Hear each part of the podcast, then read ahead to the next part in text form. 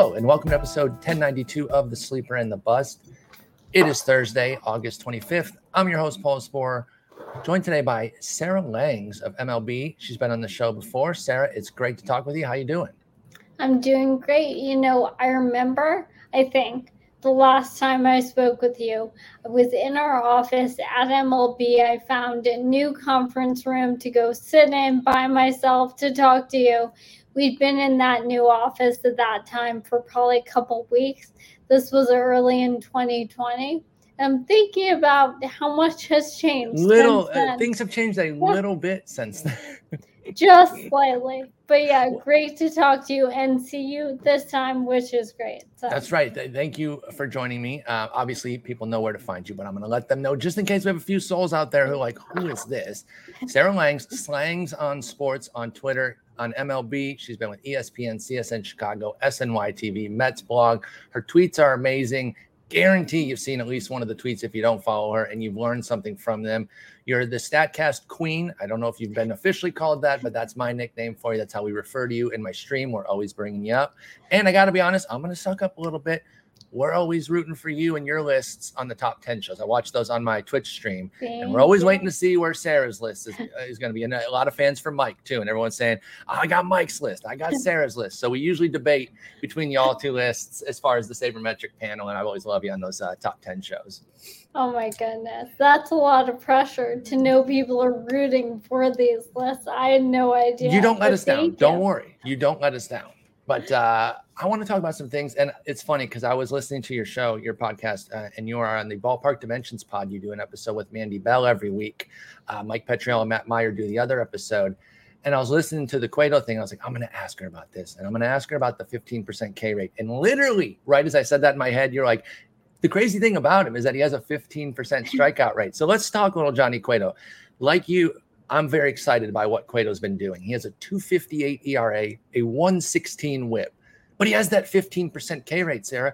And listen, you don't have to strike everybody out to be successful, but you usually need to be better than 15% in today's game. How's he doing it? You know, I think a lot of it is you kind of you mentioned the whip. You know, that's not Justin Verlander, but that's still a pretty good number in today's game. And I think a lot of it for him is keeping guys off base in terms of not walking guys. He's getting a lot of chases, so he is kind of succeeding outside of the zone.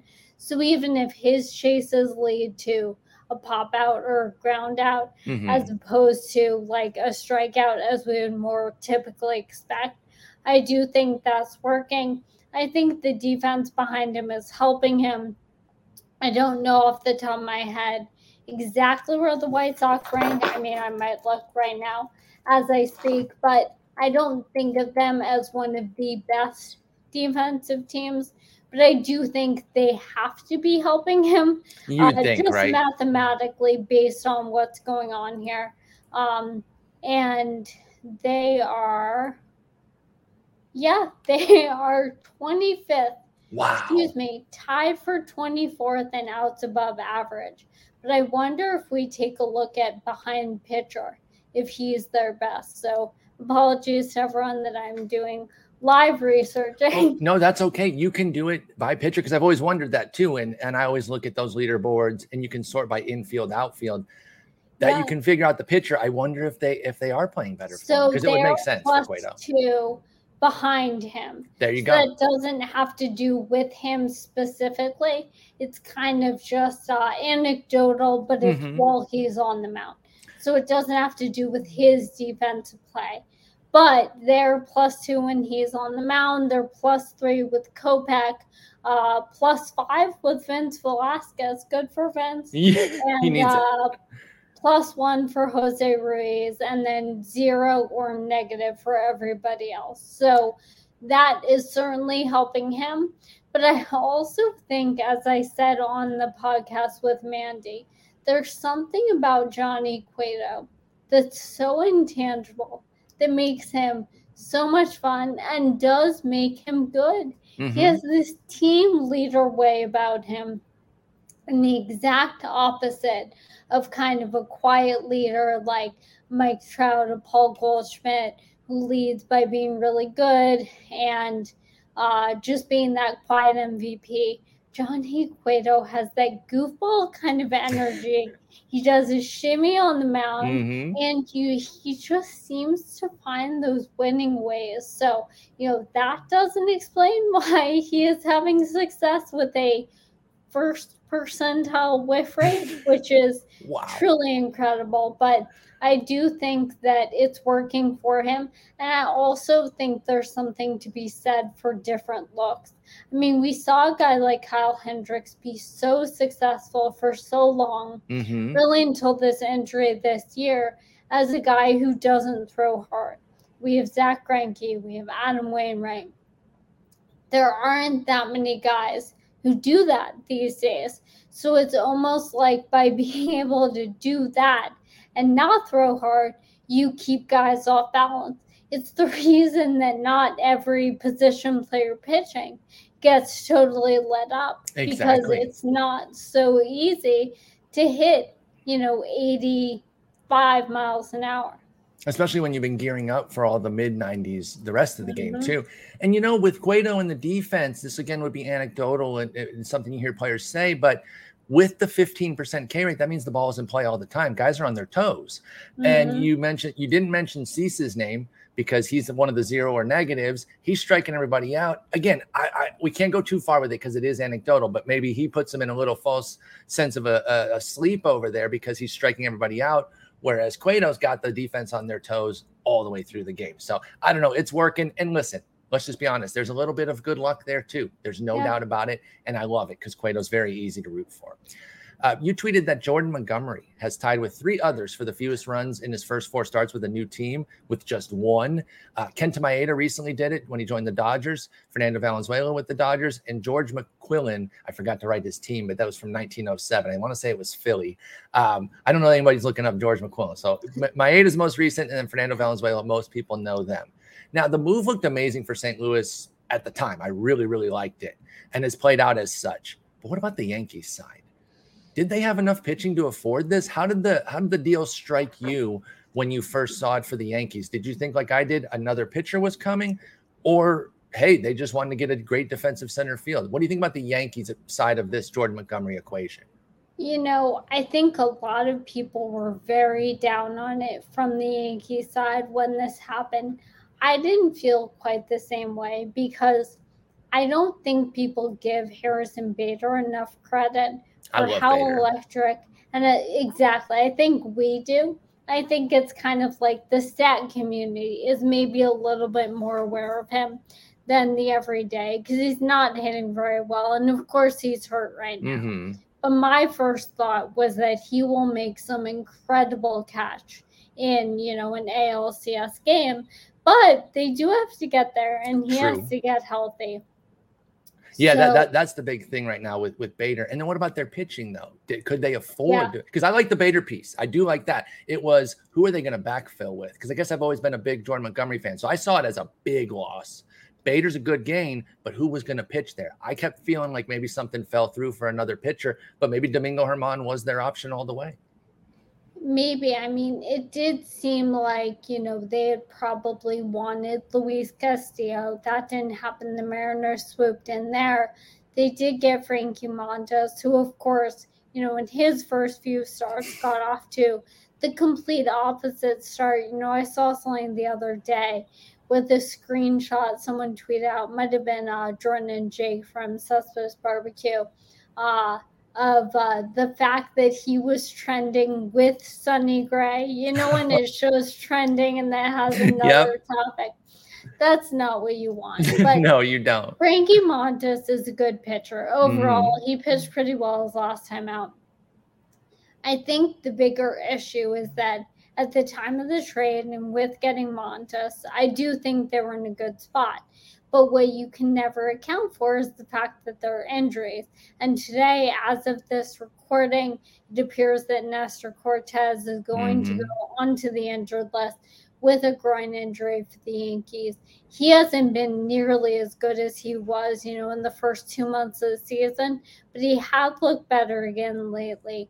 And I think that's the part where you worry about it on August 2nd. You say, okay, they look good right now but how will they look in a month if mm-hmm. one guy gets hurt, two guys get hurt, you know, whatever else it might be. So they're certainly not in the most ideal spot, but also Jordan Montgomery is going to allow more runs true, at some point. True.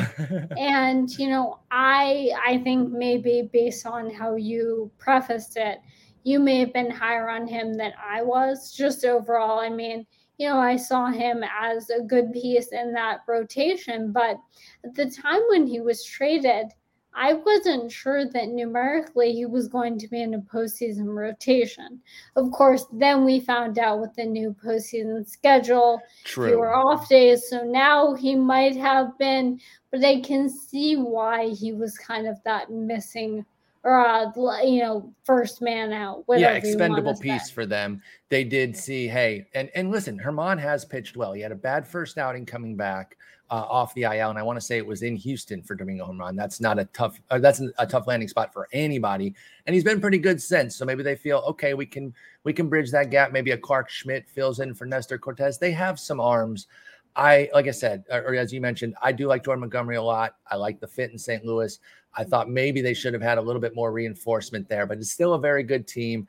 And I do think most of their poor play recently was a blip more than anything else, as far as like like standard regression that all kind of came compacted at once there, and then the sky's falling. You know, anytime it's New York, the sky is falling.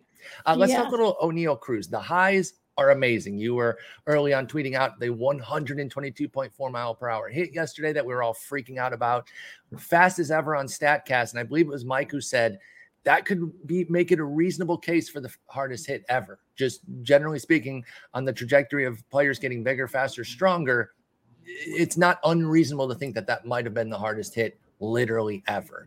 However, the lows with him cannot be ignored. Oneil Cruz has a 39% K rate, a 6% walk rate, and a 249 BABIP in a world where anything under 300 really starts to get to be a problem but it's 205 plate appearances. He's 23. The tools are remarkably loud. He had a decent 23% K rate at double and high A for 684 plate appearances.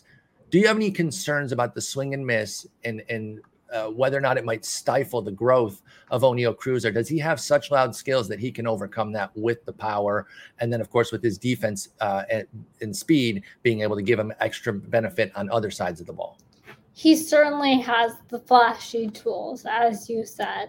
I do worry about swing and miss. I mean, generally, guys who come up swing and missing that wildly tend to not necessarily be able to figure that out at the MLB level. You know, maybe it's because when we're recording here, I'm watching a Cubs game, but I think of a Patrick Wisdom. Yep. Oh, I, I, thought you were going to go Báez because he came up oh, and he had a 42% yep. K rate and he did figure it out a bit, but he never really became a, a contact guy, right? And now, of course, we're seeing yeah. his swing and miss rear its ugly head again. So I thought that's where you're going. But Patrick Wisdom, yeah, yeah he has the I power, mean, but it's like a 35% K rate, so it puts a cap well, on him. I mean, Báez is probably a better example. Uh, but I was thinking Wisdom just because he does hit the ball really hard in that way, kind of like Oneil Cruz, not 122.4. Few people can do that. Hard. But you know what I look at with him beyond the swing and miss is the fact that he has a 51% ground ball rate. You know, and in his career it's 52%. He hits the ball on the ground a lot.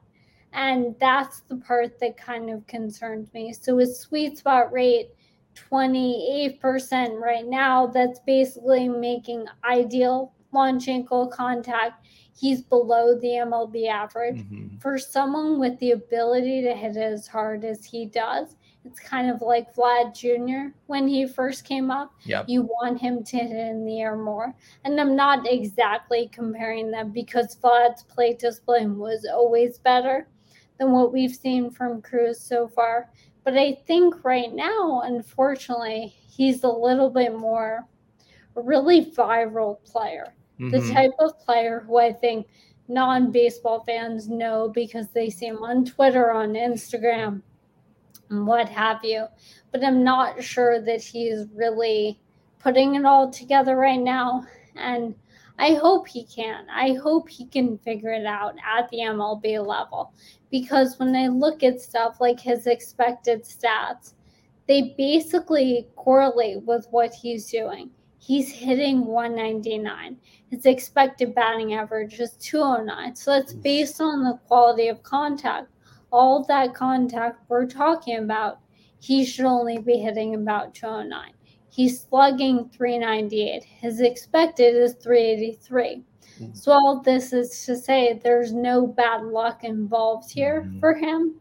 If anything, maybe some good luck with the slug, which makes sense when you hit it that hard. True. Guys can't necessarily field it.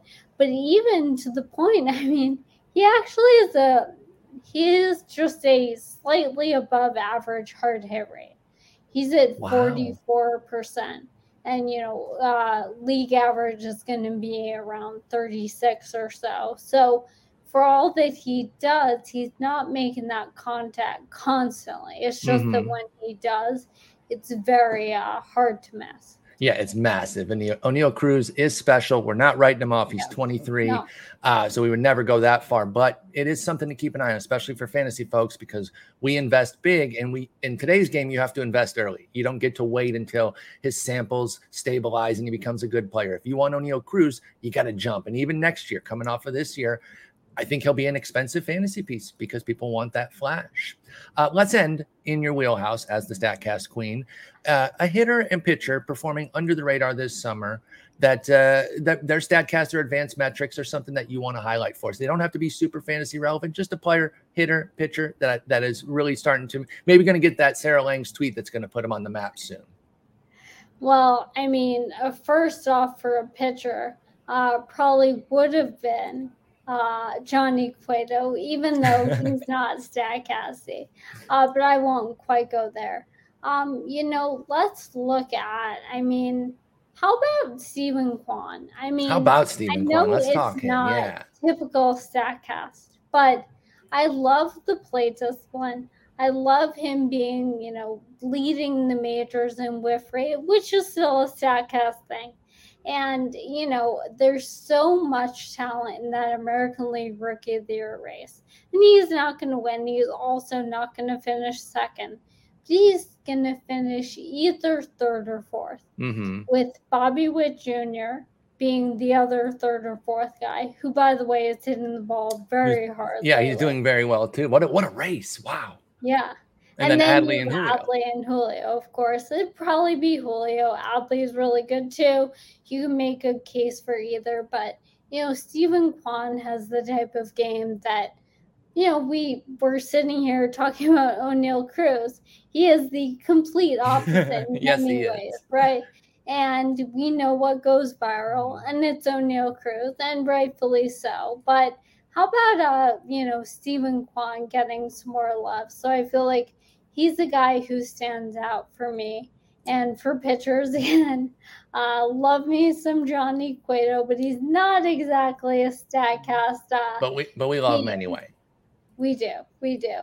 Um, but if we're talking about someone to keep an eye on, I mean, let's see. I'm trying to think of a really good stat to kind of pull out there, but you know, someone who I have really enjoyed watching is certainly Alexis Diaz. You know, oh yes, we talk a lot about Edwin. I was going to say with Big Bro going crazy, Little Bro needs some love. So Alexis Diaz, closer in Cincinnati, give us some thoughts mm-hmm. on what can he can he really follow in Big Brother's footsteps and be one of the pre- premier closers in the game? Do you think? I mean, he has a really great four seamer. It is, I believe, the lowest opponent batting average, depending on you know qualifiers, all of that that. Mm-hmm. And he gets really good results on that. It'll be interesting to see. You know, his uh, closing chances have been kind of random, scattered, whatever you want to say. As you mentioned, he's on Cincinnati, who are only like six games, I believe, under 500 since that 3 and 22 start, which That's is crazy. very impressive. It really is. I was looking at that the other day. But even still, they're not great, right? Um, but he is really electric. And I do think he has a chance, but what I want him to do is find a uh, walkout song yeah, we rival need, that's brothers. the thing. We need something. That's the thing. He needs to spend the, the whole offseason not tweaking his slider or making sure that he's healthy, finding an awesome song to go Yeah. with the the Narcos song for Edwin Diaz. It's amazing. And Kwan, you mentioned, you know, I I, I ruffled a few feathers on Twitter uh, when I said that Luis is Steven Kwan with 100 points of BABIP back in June. And I stand by that. It wasn't a diss on anybody. It wasn't a diss on Arraez. It was really a Mhm. promotion of Kwan. And literally since that tweet, uh, Kwan's been better. And they've been basically Wow. the same player, uh, but they've hit three ni- 314 for Kwan, 299 for Arraez, 1.9 more for Kwan, 1.3 for Arraez. They've been the same player because they are the same player. And I like those two. And listen, Yeah. they're not as relevant in fantasy because they don't have as much power. But if you have the right build for them, their big batting average can really help your team. So it's all about team construction with those two. But I agree, Kwan needs some love. Remember, first week of the season, everyone was going crazy for him. The league adjusted, and he had a little bit of a tough, uh, tough time for a couple months after that. Particularly May, he went all the way down to a 173 average with a 177 BABIP. So he was pretty unlucky, and he's been great since. So Steven Kwan, Alexis Diaz, two very fantasy relevant players. Sarah, you're the best. I appreciate you coming on so much. Again, Slangs on Sports is where people can find you. The Ballpark Dimensions podcast with Mandy Bell. You guys do an episode each week. Matt Myers and Mike uh, Mike Petriello do the other episode. It's an excellent podcast, and I would love to talk with you again, maybe during October during the playoffs, and get some uh, get some nuggets from the Statcast Queen. absolutely. Thank you so much. Great to chat with you.